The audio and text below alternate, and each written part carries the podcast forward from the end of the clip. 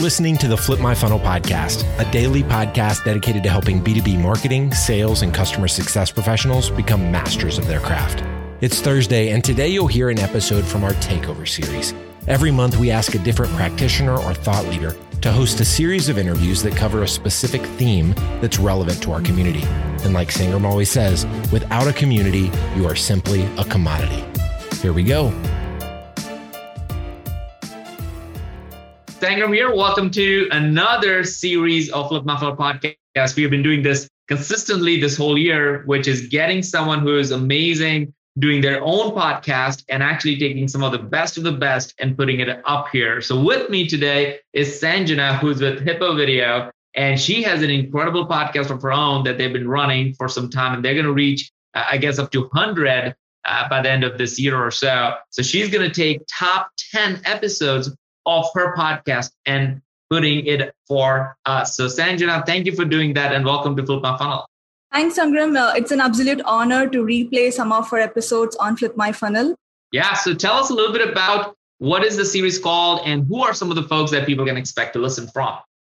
Sure. So, my series is called Limitless. So, uh, as the name Limitless implies, uh, our podcast episodes unveil uh, limitless possibilities for sales and marketing folks uh, they contain valuable lessons from uh, thought leaders in the industry, uh, starting from you, Sangram. Uh, then we have uh, Morgan Ingram, John Barrows, Jeb Blount, Amy Franco, Tibor Shanto, uh, to name a few. And the topics vary from sales prospecting, personalization, video selling, sales strategies, and then we go into social selling, personal branding, and so on and so forth. Like, for example, Sangram, you and I spoke about how to lead like a modern CMO and uh, my co host, Nikhil and Vivek, spoke to Morgan on how to prospect enterprise accounts and with uh, John Barrows on how sales trips can build their personal brand. And wow. there are also uh, other interesting episodes on video selling and how to win deals with videos. So I always try to pull out, you know, actionable tips from the leaders when I interview them. So I would love it if people give it a listen. Awesome. Well, I'm excited to listen to some of them myself now that you gave a little bit of teaser there, Sanjana. Again, thank you for for this. All the information about your episode, links will be in the show notes as well. So let's give it a listen. Welcome to another weekly episode of Limitless Podcast, a place where we bring together global leaders in sales and marketing. My name is Sanjana, and I'm the host of Limitless Podcast. Today's episode is a webinar replay from our Limitless webinar series. We hosted Sangram Vajre to talk about how to lead like a modern CMO, and this episode is a replay of our webinar with Sangram. We host two to three webinars every month with world class sales and marketing influencers. We have hosted Jeb Blount, John Barrows, Morgan Ingram, Nancy Nardin, Tibor Shanto, to name a few. I have a pretty big list of who was featured on our webinar, if you want to check out our complete webinar series, I've given the link in the description. Please do check it out. All right, so today's episode is about how to lead like a modern CMO by Sangram Vajre. He'll be walking us through what keeps CMOs up at night and all about category creation and ABM. Are you excited to tune in? Well, I'm really excited. Let's hear it from Sangram Vajre. Thank you so much for joining in today, Sangram. We're so excited to host you today. Uh, really, thank you for for having me, and look forward to spirited conversation on marketing, sales, and all the above. Yeah, so I have a lot of questions to ask you today. Uh, I have in fact collected questions from our webinar registrants as well. Uh, so can I start asking them one by one? Go for it. Okay. So uh, you have done over 550 episodes on your Flip My Funnel podcast, right? And I'm sure uh, you have spoken to a lot of uh, CMOs. So there are a couple of things I want to ask first. Okay. So what keeps CMO up at night or what keeps you up at night having been a CMO yourself? Okay. So this is my first question. And the second question that I have for you is what does it take to become a CMO? You know, to be specific, what does it take to become a modern CMO? Wow. Well, let's just take one at a time. The, so the the first one, uh, what keeps CMOs at night? I feel like majority of the CMOs that I know, they never talk to a customer. Mm-hmm.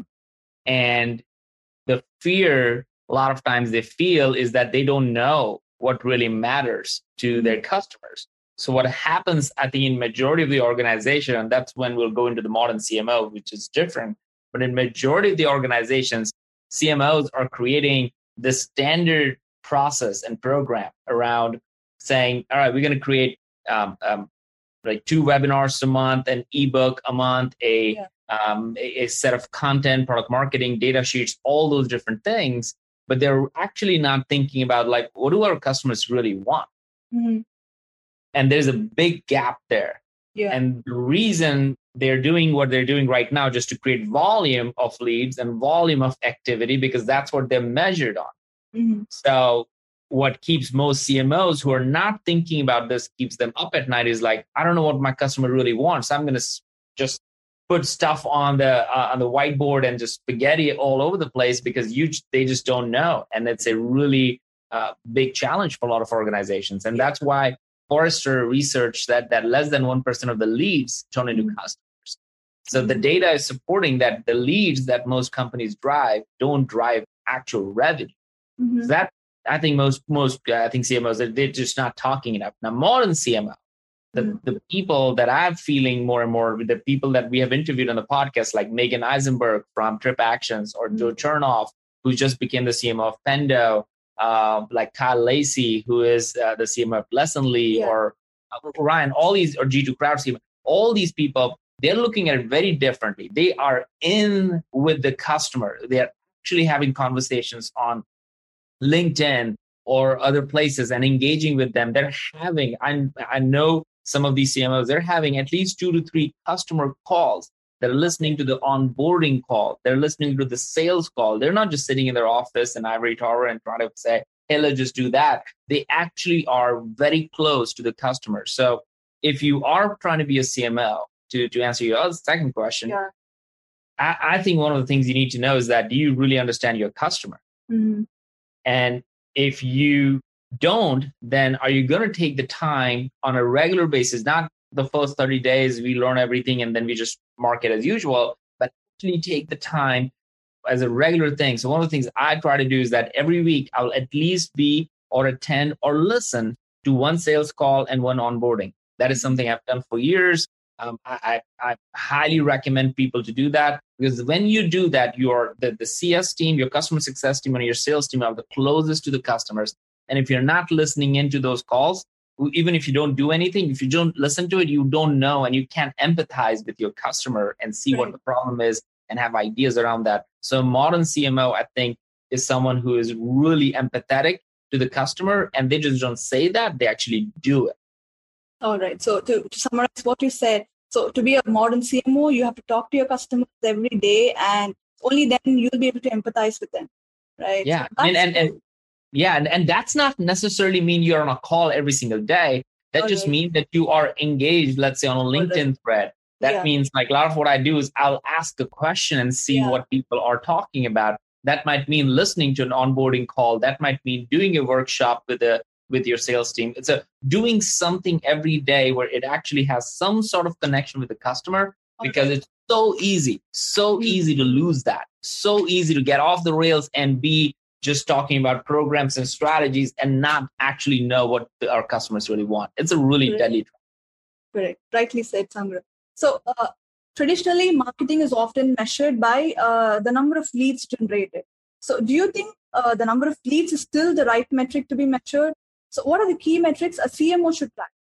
Yeah, that's a great question. One of the things that I'm on my soapbox lately has been the fact that leads are probably the worst type of vanity metrics that marketing can can track. And we talked about that stat from Forrester, which mm-hmm. clearly said that well, less than one. So so imagine having this conversation. Everybody just just imagine this. You are walking into your CEO and CFO's office and saying to them, hey, only 1% of what I do actually drives business. Do you want to give me more money? Like it's ludicrous, right? So so it doesn't make sense. So and, and nobody's having this level of conversation. We hide behind the MQL, SQL, and, and we talk. But if you really look at number of leads to actual results, the gap is so wide that it will swallow you if you really mm-hmm. go and show it to your CEO. You'll be fired if you actually go. So I don't think leads is actually the right metric. And, and the reason it's getting asked and talked about is because that's what we put on our board decks. That's what we represent. And I did that when I was at Pardot.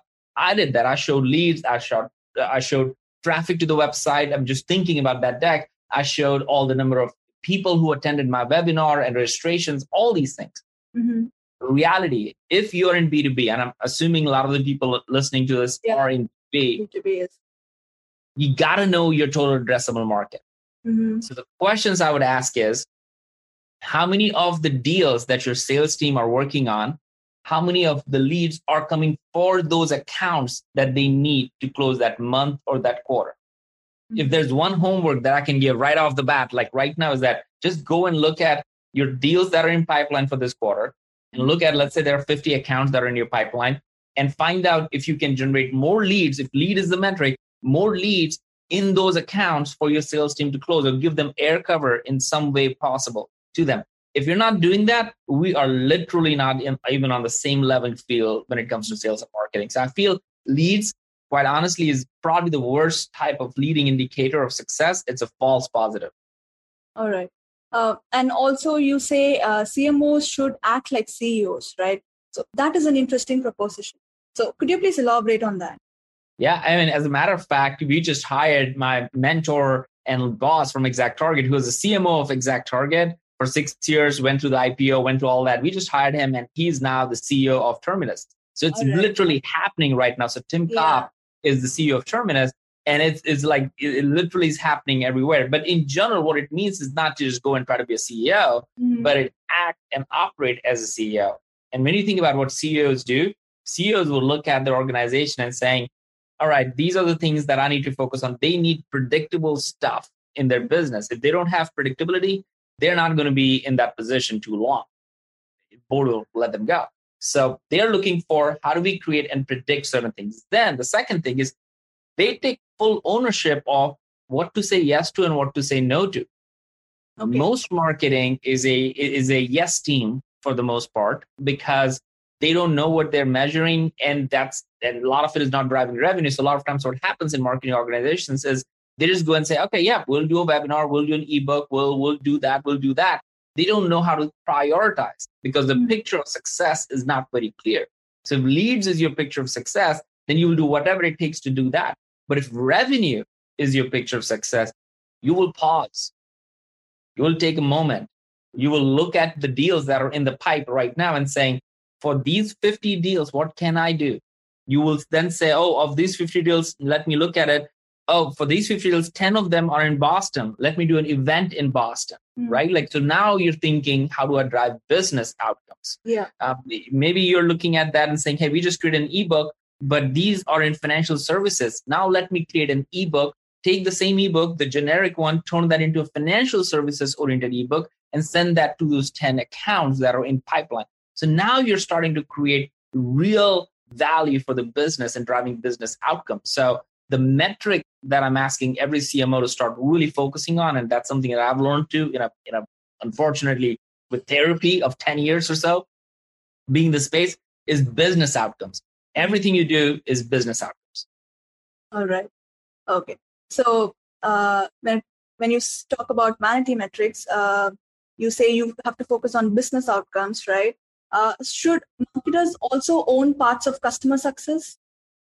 That's an interesting question uh, because you marketers by far are in a way the first touch point in almost all these different areas marketing sales success brand yeah. all that stuff i don't think you need to mm-hmm. but what you do need to and what i'm seeing through the whole account based marketing lens is that one of the greatest areas, and I'll give an example. Thomson Reuters. Um, you, you know, as you saw the book, you you know probably that that's a story that I mentioned in the book. Yeah. Thomson Reuters. They essentially said we are going to start working on expansion deals, right? So that's customer success arena, and that's a marketing team. Say like we have more than one products, we got to sell to them, we got to do something about it.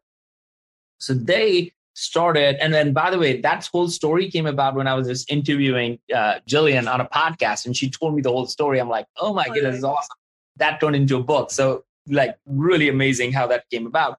But she mentioned about like, hey, they picked up 250 accounts and said these 250 accounts we're going to start focusing on and try to create offerings with the other products that Thomson Reuters has. There's, it's a gigantic company. Mm-hmm. Their win rate was 95% okay. with those accounts. Now, you think about a company of Thomson Reuters scale, mm-hmm. the deal sizes, you're talking about millions and millions of dollars in revenue, right? Mm-hmm. And the only reason they were able to scale to 95% win rate was because they focused on the right accounts.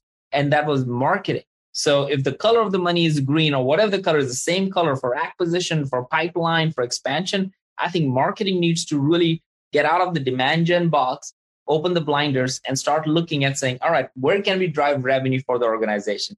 A 10% increase in win rate uh, for in the, within the pipeline, that might mean millions. That might mean you don't have to generate that many leads. That's why I keep talking about leads really is a virus in a way for organizations to kind of get out of because if you measure that, you'll never measure what's really impacts the business. You stop measuring that and start looking at how do I drive business outcomes? That will mean customer meetings. That would mean how do I stop uh, customers from churning, increase retention? How do I increase velocity? How do I increase the size of the certain deals within that? Those are the metrics that are your CEO, your CFO. They would they did look at this every day, but marketers are not looking at it. If you start talking about them, you will have a seat at the table. All right, got it. So talking about measuring metrics, um, and becoming a modern CMO. So, where do you see the biggest uh, skill gap in marketing today, and how do you overcome that challenge? Uh, uh, ultimate question on that one, right? I, I think one of the things when we were going back and forth on LinkedIn, I was talking about this idea like the CMO seems like a sexy title and for people want to have, but look at it, most CMOs are not in their jobs for more than two, three years. So, you know, what you wish for, you may not wish for. So just take that with a grain of salt. The most organizations, CMOs is not necessarily what they need in the early. So, for example, if you're a startup organization listening to this, you probably don't need a CMO. You okay. until you hit like a 10 million in revenue, unless like in my case, we were like I was a co-founder, so it, it I was just a title that I had. It didn't really matter um, as a co-founder. So, but in, if you're not a founder of an organization, um, then you don't really need a CMO. That's too early, too much. They're, they that's not the role. What you need is a doer. You need a whole bunch of like, let's just get this thing running up and running up and running, like a lot of stuff. So if you constantly recommend and advise companies like until 10 million, don't even think about a CMO. It's just okay. not right. Now within that, if if you are someone like, you know, I would put myself in a category where I love to build categories. I like to build something that's not been done before. I'm not trying to go in the existing market and I want to create a new market. Now that's a completely different breed of CMOs. That's mm-hmm. so I would be a very horrible CMO for a company that is like, you know, scaling super fast, has like, you know, 2 billion in revenue. I'll be horrible unless they give me the wiggle room to just try crazy stuff. So I, so I would be really good at an early stage startup company from 10 to 100 million but over a billion dollars or over 500 million, I, I, may not be the right CMO. So you need a CMO skill set. Talking about mm-hmm. that, different skill set. It's not the right CMO.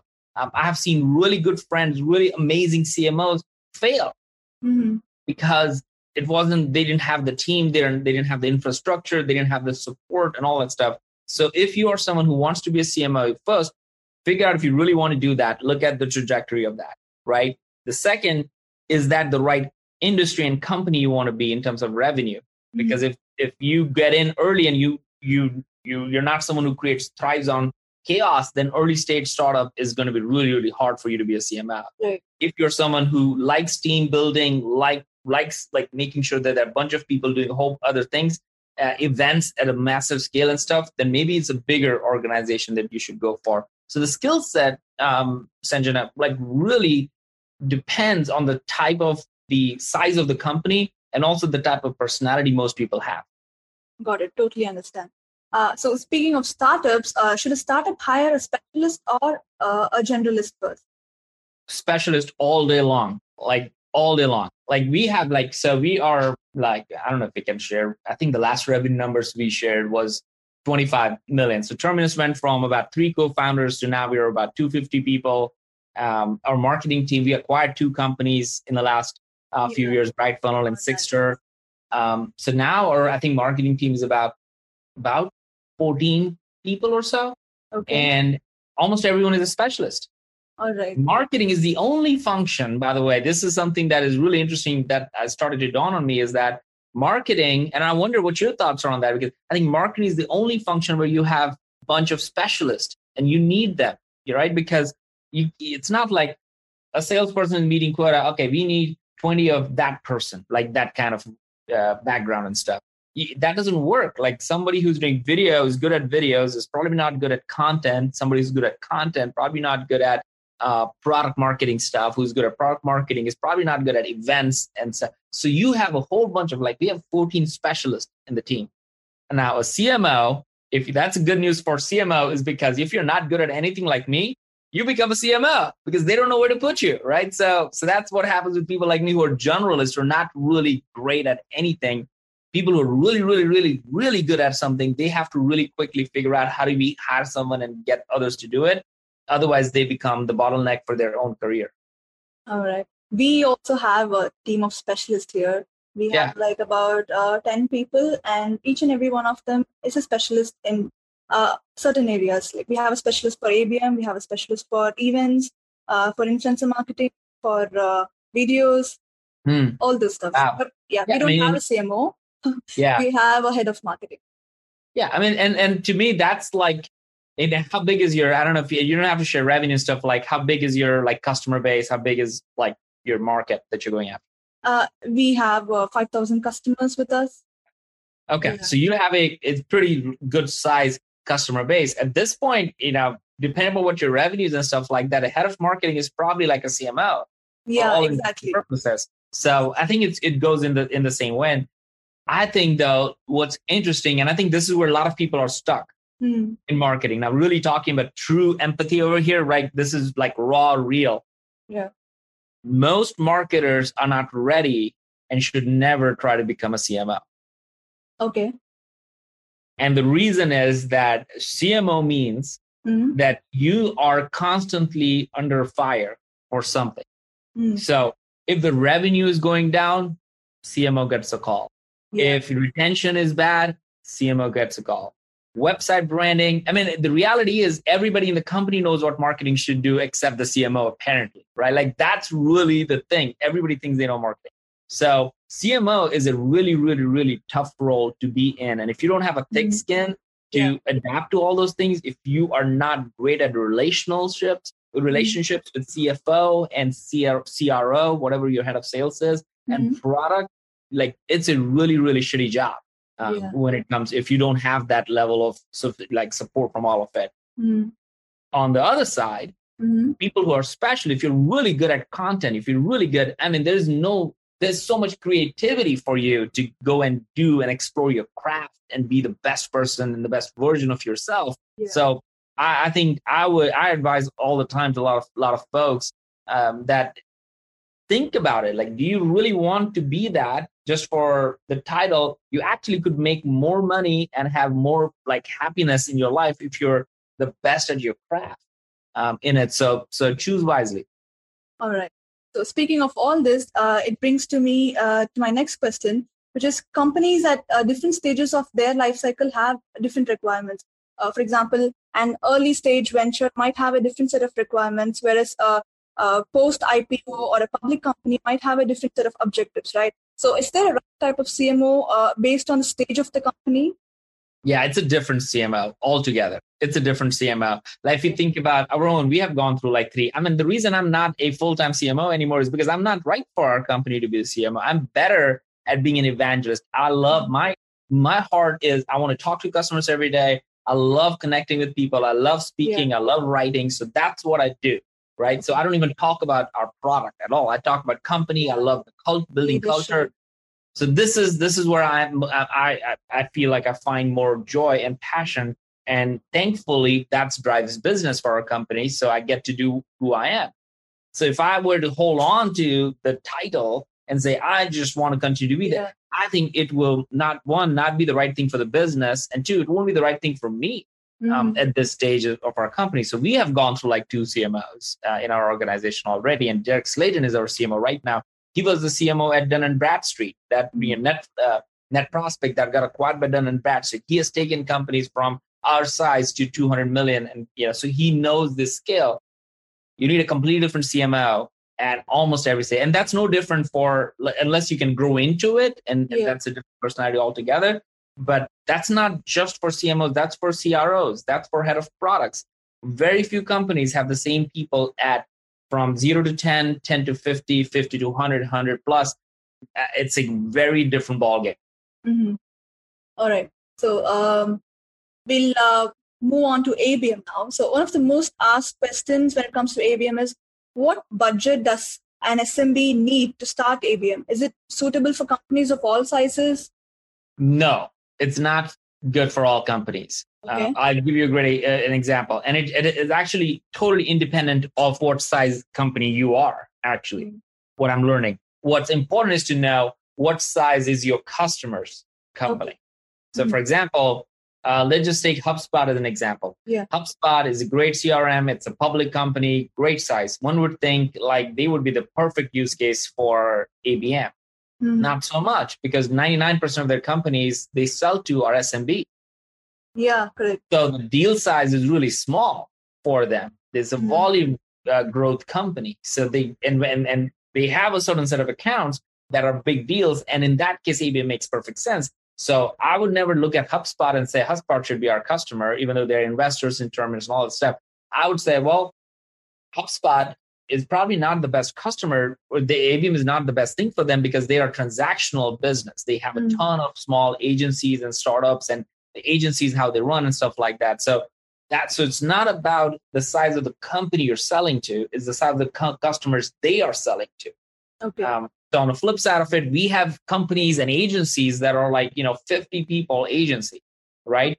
They are running incredible ABM campaigns because the deal size that they close are upwards of 500,000 or a million dollars. Mm-hmm. So to them, ABM is perfect use case because that's what they're doing. They're trying to surround everybody in the decision making process. It's a longer sales cycle. The deal size is really big. They need to mm-hmm. influence. They need to do all these things. So it's literally what that's the biggest aha moment. It's not your customer size, it's your customer's customer size that really matters. Got it. Okay. So for ABM to work, you say that marketing and sales team should work together. But in reality, marketing blames sales for lack of uh, uh, conversions and sales blame marketing for the poor quality of leads. So how do you motivate both of these uh, teams to work together? Marketing is wrong.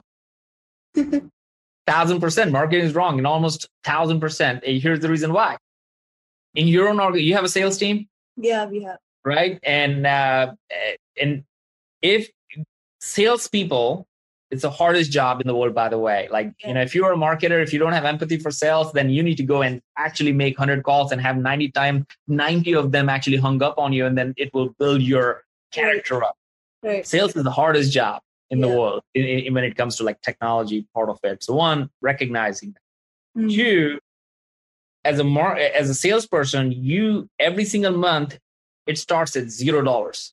Mm. Zero. Right. If you don't meet your quota in most organizations for about two months or three months at max, you're out. Correct. So what sales is challenged with is that they don't have the patience on working on a six month campaign and a lead mm-hmm. that actually not in their quarter in that month. That so mm-hmm. the reason I say marketing is wrong is because the value of marketing is defined by sales. That is number one thing I've said it, and I get very yeah. weird eye looks from everybody when I say that because I'm like, look, I'm a marketer. You know, yeah, just need right. therapy. But yeah. it's truth because tell me in a, in your organization when the revenue goes up, does marketing get more budget? Typically, yes. Oh, yes, we get it. Yeah. If and now now tell me this: if your sales number goes down, would marketing get more budget? No. Right. right. So it's tied to yeah. Marketing and sales is tied to the hip. So you like it or not, this is not a conversation of philosophical conversation. No, nada. It is 100% a conversation of truth. The truth yeah. is marketing and sales are tied to the hip if you're in B2B and it's one line item in most financial statements. So if if you're tied to the hip, your job as a marketer, everyone who's listening to it, your job as a marketer is to either incrementally or exponentially grow sales. Period. And if your sales team is not happy with you, you're not doing something right.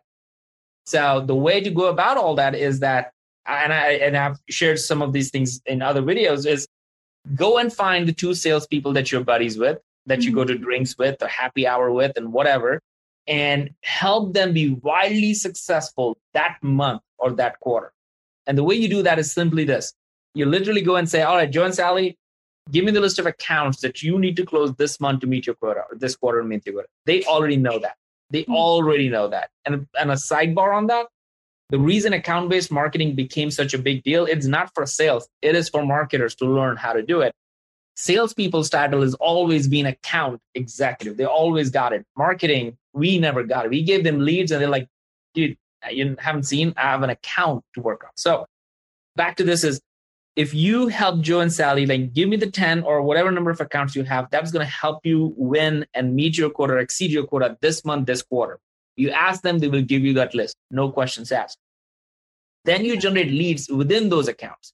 Then you do all those things that we talked about, webinars for those accounts, very specific. Then you go create ebooks for those accounts. Then you do direct mail. Then you do field marketing events for those accounts they make them super widely successful, they will go tell the entire organization that, oh, Sanjana just made me super excited, super awesome. Because of her, I met, met my quota and stuff. They're going to do everything possible to support you. And they're going to tell to the entire organization, and the entire CEO is going to come to you and say, Sanjana, yeah.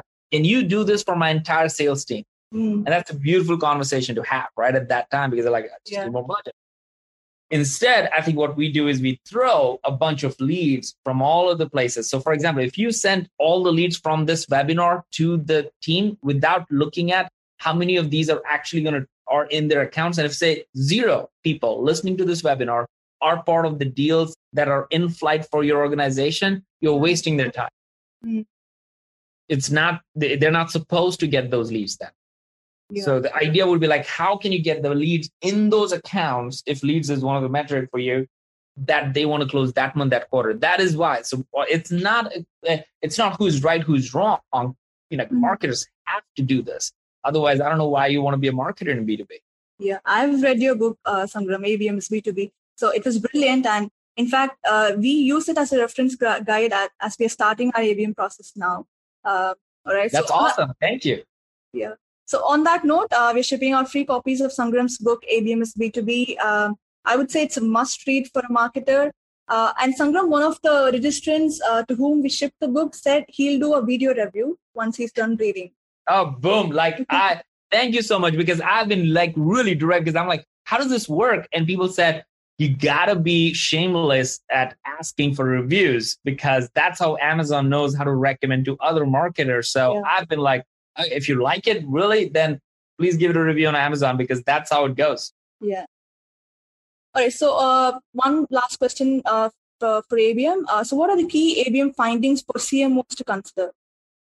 Uh, uh, one, I, I, think one of the things I didn't answer uh, part of it is one of those findings is that your budget, if you're doing ABM, most people think this is going to take more time, so more money and all that stuff. Actually, yeah. what I've seen with companies who are doing thousand one-to-one campaigns. And when I say one-to-one, I mean one ad to one landing page, one type of direct mail to right. different personas within or like it's literally one-to-one kind of thing. In those cases, even in those cases, the budget has actually gone down, if not stayed the same. And if you really think about it, it, it makes sense. It, it, for, for, for me, in the early days, it kind of threw me for a loop, but it actually makes sense. So instead of getting less than 1% of the leads turning into customers, instead of getting thousand leads and get into like you know maybe 10 customers instead of doing that if you change the math and saying instead of thousand now you're going after 100 and okay. you're, you're and you're converting them at like 25 30 40% because you're doing all these levels of personalization with them you know yeah. why you're going after right you're so you're gonna have so you literally cut your budget from that to that to half and then within that no matter how much personalization you do like it doesn't it's not going to cost you an arm and a leg because mm-hmm. you're not going after volume. So my big finding has been if you're actually truly doing ABM, your, your budget might actually seem like it's you're using less money and more creativity. Right.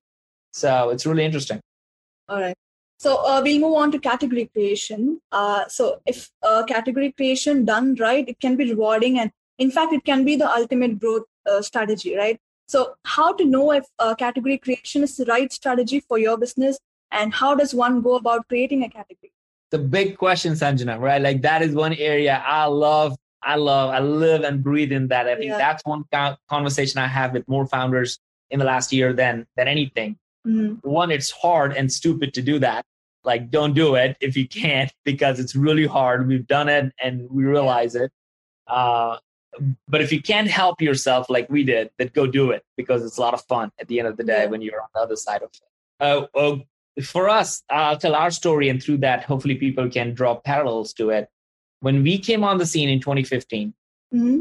we there wasn't anybody talking about account-based marketing. Yeah. Even the thought of account-based marketing was novel, like nobody yeah. really got. And we're based in Atlanta. We didn't have a whole bunch of money. We were literally like across the street from here where we are now. We had like one desk and okay. we were sharing that like three of the founders, right? And I used to always sit outside. Because that's what I did. So that's how we started in the early days. And what we saw was there are over five, 8,000 companies in MarTech, and there's no way we can rise above them that have $100 million plus funding. Makes no sense. Mm-hmm. just so our view was that we need to build something as we build the product, we need to create make noise. And the way to create noise is to identify if there is a category of yourself, there is a name that you can give it that okay. people would like sp- stop and pause and say, What's that? Right? Like that's yeah. really what we're, we're trying to interrupt the, the entire noise in the MarTech space. And we are fortunate enough to identify this very specific thing like, man, if we actually go after accounts as opposed to leads, it will change the way companies do business. That became the theme. So we literally started creating, um, like, I, I mean, in our case, I wanted to do a Terminus event. Nobody would sponsor because nobody would, nobody knew us. So I said, what if we bought, I bought a domain for eight bucks called Flip My Funnel and said, hey, what about Flip My Funnel? Everybody said yes crazy as it sounds. People want to be part of a community. People want to be part of a movement. They don't want to be part of a product company. So still today, they've done 10 conferences, but Terminus is a booth just like everybody else. Um, my keynote does not is not about uh, Terminus. It's about the state of marketing state of sales and where it's going. So all that to say is every when you think about category building, you have to first identify is somebody working on it, and there's no category of one. Okay. So if you were to build a category, you have to uplift all the other competitors. And that sound that might sound crazy. So we invited Engagio, Demandbase, all of them. We gave them main le- main stage level speaking spots at our conference because okay. we needed to make sure that the category existed. That brought in because we brought in competitors, it brought in media because they wanted to wait a minute, what's going on? Because media came in, it became an industry event. Now, now it's an industry event. Now there's a lot more buzz about it. So we literally took the gospel of ABM and went to different cities all over it with the same set of characters of competitors, influencers, and media people mm-hmm. in Atlanta, Boston, Chicago, San Francisco, all these different places. So, bottom line, couple of things. One, it's extremely hard to do. And if you do it, you have to be very authentic uh, about it and you have to make it community oriented which is something i say without a community you're simply a commodity right? So building a community is a big part of it. You think about dreamforce uh, salesforce created dreamforce. Yeah. hubspot created inbound. Mm-hmm. drift created hypergrowth. Uh, uh, Gainsight created pulse. Mm-hmm. terminus so you can literally start seeing the parallels. Like these are the six categories that have been created in the last 15 years. Yeah. So building a community is a big part of creating a category. That's one. And number two, because there's no category of one, you have to figure out a way to bring in competitors. You have to lift them up, which is a really hard thing to do and to kind of think about to do. We literally even brought in somebody from Scotland who was doing something like, no, you do ABM, you don't know yet, but you do. And we brought them to come speak because we wanted this to be such a big phenomenon that okay. people would talk about it. So category building is hard no category of one so you need to bring bring your bring all of your competitors and then create a community that will allow you to get that message out in the world so those are the kind of the couple of things to think about okay uh, so uh, Sangram, I see a lot of questions from the audience. Uh, can I just quickly ask one by one? Yep. So uh, the first question is from Karthik. Uh, he's, he's asking, what are the first 30, 60, 90 day activities every new CMO should focus and specifically uh, while looking uh, implementing and one to many abm how important is cost to revenue as a metric All right. So the first part, I would scrap the 30, 60, 90 day plan altogether and create a one word camp like program, which is customer. Learn about your customer, go to site visits, spend as much time as you can, especially in the first 30 days with customers where you get to know them, see them.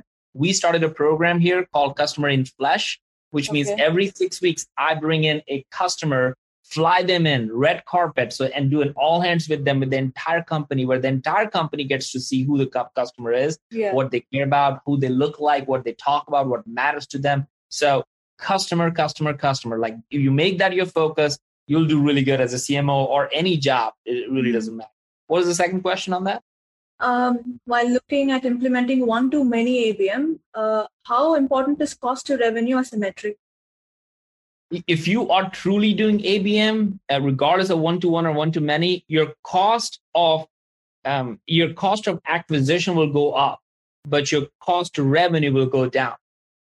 So think about it this way: when you get leads today, you just say, "Give me leads that are interested in this thing," and they're like thirty bucks, fifty bucks, eighty bucks, but you get thousands of them, so your mm-hmm. cost of acquisition is lower. In this, in ABM, because you're going to go not after 1000 you're going to go after 50 or 100 your cost of acquisition because you need to figure out if they have the right intent data do you have the right uh, right account do you have the right people in those accounts so your cost of acquisition might go up but because your cost to revenue because your conversion rate from that customer to actually truly becoming a customer is going to be much higher your cost of re- the revenue is going to be so much more, more more better so i would look at it from that perspective your cost of acquisition for sure will go up question is from Avinash. Asking, as you just said, leads is a false positive. Your advice to demand gen agencies and companies who are in lead gen business, who solve top of the funnel, and in some cases even lead nurturing qualification challenges for CMO organizations. Yeah, I think it's a it's it is a it is a very negative thing for organizations. Just the stat itself should tell us that there is something wrong with it. So is lead by itself wrong? No. The lead word is wrong. Every person who attends this webinar is not a lead for, for, for your business. So what we, the mistake most companies have done is taken every single person and dumped them into the same bucket and, and mixed it up with everything they got and said, here it is salesperson. And that's why salespersons don't work on them because not everybody's qualified, right? So a lead, the word is wrong. Lead generation doesn't mean an actual lead. An actual lead, if you really go back to the definition to thesaurus on that one, lead is someone you think that there's a potential for this person to buy from you. They are qualified, use the BANT criteria, all those kind of things, right? So if you don't have that, then you're literally setting your organization for failure. There are, like, I think the stats on that is like horrific on the amount of money organizations waste on disqualifying leads is ridiculous.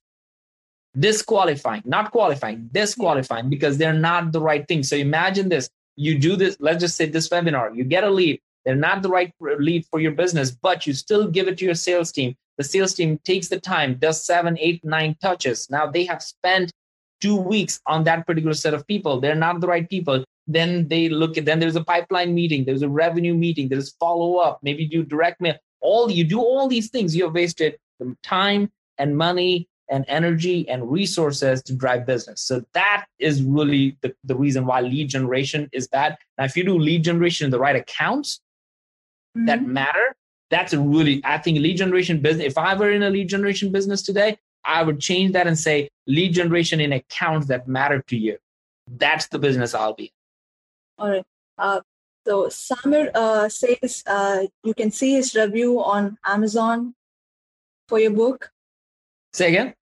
Uh, Samir here says that yeah. he has reviewed your book on. Oh, thank Amazon. you so much. Really, really appreciate that. That's good. It, it, it's it's been a good good work. That is one of the areas. Like I never thought I would say this, but I'm really proud of the work that went into the book, and there were so many people that are involved in it. So I, I hope it brings joy and excitement to people on that. All right. Uh, so next question is from Matt. Uh, he's asking, how do you think about communicating the importance of marketing activities that don't result in a lead? For instance, uh, saturating a target account with native video content. For a target account? Mm-hmm. And yeah. Saturating a target account with native video content. I don't know if you can truly do that because when you when I think about an account, there's not one person in that account. An account by definition means that there are multiple people in that account. So you are if a, true account-based marketing would mean different personas within that account is now getting different messages through your video content or advertising or direct or whatever. So for example, let's say you're selling IT services to a, a company, right? Or IT product. Your IT people might be interested in knowing that this is a really, really good product and they might be interested in the bits and, and feeds and all that information. So your message to them is different. Your CFO is probably going to care about how are they in the Gartner Magic Quadrant? So it, it, a, that's a different message to them, right? There's a video conf- uh, video or anything you do will be different. Your CEO might want to know that oh my goodness, all of our competitors are using them. They must be good. Like I want to get more information. So if you're truly doing ABM, you would make sure that different personas are getting different messages with different ideas about the same product, and you will talk to them much differently uh, on that process. So I don't know if you can truly saturate that account because today I don't know if many companies are doing it. All right. So the next question is by Arun. Uh, is ABM ideal for a startup with no sales teams? Hey Arun, um, I think. By the way, that's my dad's name too. So that's a that's a that's a cool name. Um, and so um, I think the if I don't I don't know many organizations that have marketing and no sales in a B2B space because your job is to incremental exponentially yeah. sales. So I'm thinking that you probably are still in the early stage trying to create product market fit, mm-hmm. or you're probably your deal size are not that big. So if any of those are true, it's this is a this is a different play for you because you're not. I don't know if AB, I don't think ABM is right now the best thing it, because ABM is like you got to know your target audience like really good, um, and you got to know what the sales cycle look like for it. You have to know that this these are the right customers you can serve the best, and they will be benefited from it.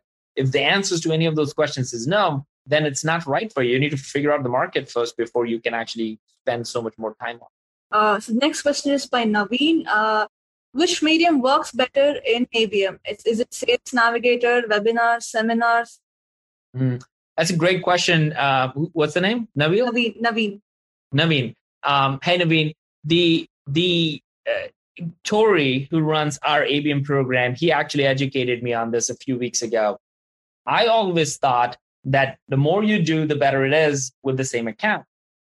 And as he is in the weeds running the program, I'm just the talker. He's the one who actually is doing like real programs in ABM, hundreds and hundreds of calculations and all that stuff. Incredible guy, Tori Dye, if you want to follow him on LinkedIn. He, um, what he educated me as he ran programs was like, it, it really doesn't matter. It's literally, you could do whatever you're good at and you should mm-hmm. focus on that. Not every company is good at events. Not every company is good at webinars and that kind of stuff. So you should do what you're really good at. But he said, what we do and what has worked now has been let's say you're going after manufacturing vertical Mm-hmm. You start running ads because typically ads are super cheap because if you have a target list of accounts and going after. And if you're doing that, and you can do it on Google and uh, LinkedIn and, and, Facebook or you know use Terminus, all those kind of things. When you do that, you, and if you start engagement, let's say you're going after 50 accounts, and let's say you start seeing 10 of them showing signals that they're interested in it by clicking the ad or cl- engaging or coming to your website, and you should be able to see all those with all the tech out there then for the 10 accounts, you start adding different layers. So beyond advertising, you change the advertising, but now you can have the salespeople start calling these accounts because they have shown interest in it. You can also start doing eh, doing maybe based on where they are, ebooks and webinars and whatnot. Within those 10 accounts, let's say five or further showing more interest. Now you actually start doing in addition direct mail and stuff because it makes sense to now spend more money and time with those because they have self-identified in that journey so if we all believe that 70 to 90% of the journey that companies they do it's online and people are already taking it before they talk to your salesperson, then I think as a marketer, our job is in that journey to increase the level of engagement as they as they come closer to actually having a conversation with you. So it's not one thing that is that we have found that works better. It's always as they come closer and they get to know you more, you actually start spending more on them which is one of the reasons we have in the book is like Some accounts, you have to treat them with champagne and other sparkling water. Not all accounts are the same. If you did everything for every account, there is no unique proposition for them. All right. So Naveen has one more question. How effective ABM will be when it comes to marketing IT security tools? It depends on the same three questions. What is your deal size? How many people are in the process? And what does your sales cycle look like in terms of time frame? So if mm-hmm. all of those are like, hey, our deal size is big, at least fifty thousand dollars or more, um, or, or, if the sales cycle is like three to six months or more, um, if any of those answers are still true, then it it actually doesn't really matter what deal are you talking. Okay. Uh, the next question is from Anand. Uh, what's the cheapest way to get intent data besides ad campaigns or content marketing? Hey, Anand, um, I think um, I think we we use Bombora data to be like straight up and sharing. We found that their data is the best data that we have got. Um, we also did partnership with G2. G2 started to do intent data. G2 is really, really phenomenal. I love that um, because that's like if somebody's looking at your grid and figuring out is your product right or not, they are ready to buy from you or your competitor. You need to be on them. So G2 intent is getting really good. Bombora intent is really good. We use both of them internally, and for our customers, we recommend that. So that's that's where the technology is right now. All right. Uh, next is from Shruti. Can you share examples of ABM campaigns that have impacted the pipeline in the same month? Examples? Well, I'll give you example of uh, let's say we talked about Thomson Reuters. Um, it happens for us. Our actually, just to talk about Terminus, forty percent, if I'm not mistaken, might be off by a few percentage points. Forty percent of the deals that we close within the quarter are sourced within the quarter if that makes sense. So, like, because we have such a high level of personalization, we know at least 40% literally are going to close within the quarter that we are sourcing within the quarter. Uh, companies like Masergy and Pramata, both of them are mentioned in the company in the book. They are all running very targeted campaigns. And actually, in Pramata's case, you might remember this, you know, from the book. Mm-hmm. Their traffic actually dropped by 70% when they started doing ABM. Mm-hmm. And the reason it dropped is because they were not getting bad traffic anymore. They only were getting traffic from the right accounts. So their pipeline and revenue increased within month, within quarter, but their overall traffic actually went down. Goes back to the vanity metrics, leads and traffic to the website. Those things are not necessarily going to drive business. What's going to drive business is actual business outcomes on it. So I think majority, if I think about Masergy, Pramata, uh, all these companies, Terminus ourselves, are actually seeing more in quarter deals because of the level of personalization they're doing. All right. Um, again, from Shruti, it's uh, can you share some benchmarks of a good and poor performing ABM program? Good and poor. Hey, good and poor. All right. Hey, Shruti. Um, in in a good, I think we just shared like in a good. Uh, another would be like you know Snowflake. We talked about that, and it's in the book as well, which is yeah one to one. They, I think they're like the best campaign that I've ever seen. If you want to really look at where an organization could be a year or two years from now, not today. Just starting today, don't don't think you could do that because that would like make you like your mind might blow up, right? Like it's not something to, but it's a really inspiring one because they're literally doing one to one campaign, one ad, one message, different personas, one landing page, nothing to fill out there because they already know who's coming to the website to that landing page are the right people from the right accounts then retargeting to them, direct mail to them, video to them. So they're doing everything for that account because it's a million dollar account, right? So best in class, I've seen that. Worst, oh gosh, I think all over the place. One, I, am a big fan of this framework. Uh, again, it's, it's, it's something that we talk about all the time, which is the team framework. Yeah. Target, engage, activate, measure. TEAM, mm-hmm. target, engage, activate, and measure. The worst performing ABM companies are who actually skip a step in this process. Okay. If you don't know who you're going after, the rest doesn't matter how good your marketing is. So a lot of times that's where majority of the companies do. We're throwing all these amazing activities out there, but it's not reaching to the right people. So it's waste. That's why the less than 1% stat exists. So figure out the target list of it. The worst thing we did, mistake that we did at Terminus when we started doing ABM, marketing came up with a list. Guess what? No buying from sales. Sales did not follow up. Nothing happened. All right. We said, all right, fine. Sales, you come up with the list. Failed. Why? Because sales said we want to close Nike and Adidas. We're like, they're not even in our TAM. Like, it makes no sense. Failed. third time we actually sat down in a room like a team like adults should like you know not like adults should and actually came up with the list together and when that target list was clear everybody was on on it right? Whenever there was engagement from any of the target account marketing alerted sales sales was all over it. So target list number one if they don't do if companies don't do that massive fail. Engage engage people on their terms. Like we talked about the tory example your engagement level increase as the deal gets closer to the finish line. Activate. Activating your sales team is by far the most important thing. If you don't do that um, it, magically deals are not going to happen so sales team activation where you alert them for every account every deal that's going on because you know and agree on that and then measure which is really now you're not measuring leads you're measuring lead in an account, engagement in an account. Imagine going to Joe and Sally and saying, hey, your three accounts, they're all on fire right now. They have engagement. They will be all over it. Yeah. But so one last question from me. Um, yeah. What do you think the future of marketing is going to look like? Oh, I was I was literally working this morning on a on, on a new talk track, and I'm calling it marketing focused business outcomes. Okay. So it I, I really think the future, and we all are at the the forefront of that. Everybody listening to it, I think they're here, and so I'm assuming that you all are forefront of trying to figure out and be the best marketer you can. And in that sense, I think I can. I love to challenge everybody to think about what are your business outcomes. What does that look like? So if you're a demand generation person, don't hide behind leads and traffic.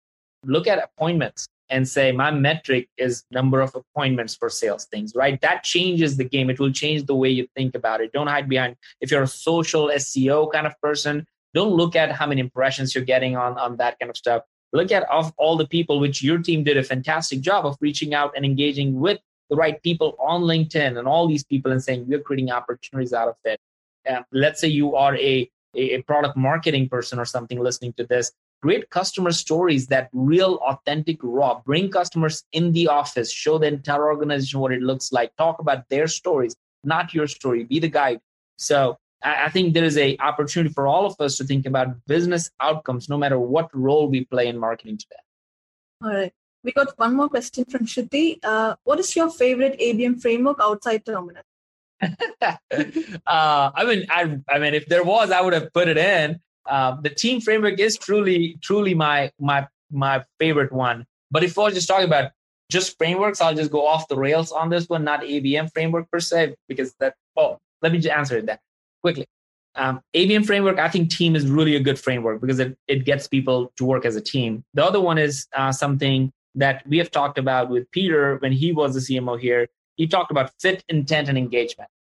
Fit, intent, and engagement. Find the right accounts that are fit, find if they have intent and start engaging with them. So I think both of those frameworks are really, really inspiring. But outside of ABM framework, I like, I posted something on LinkedIn yesterday that we all think our world is like hard work. Like we got to just work, grind every single day to make things work.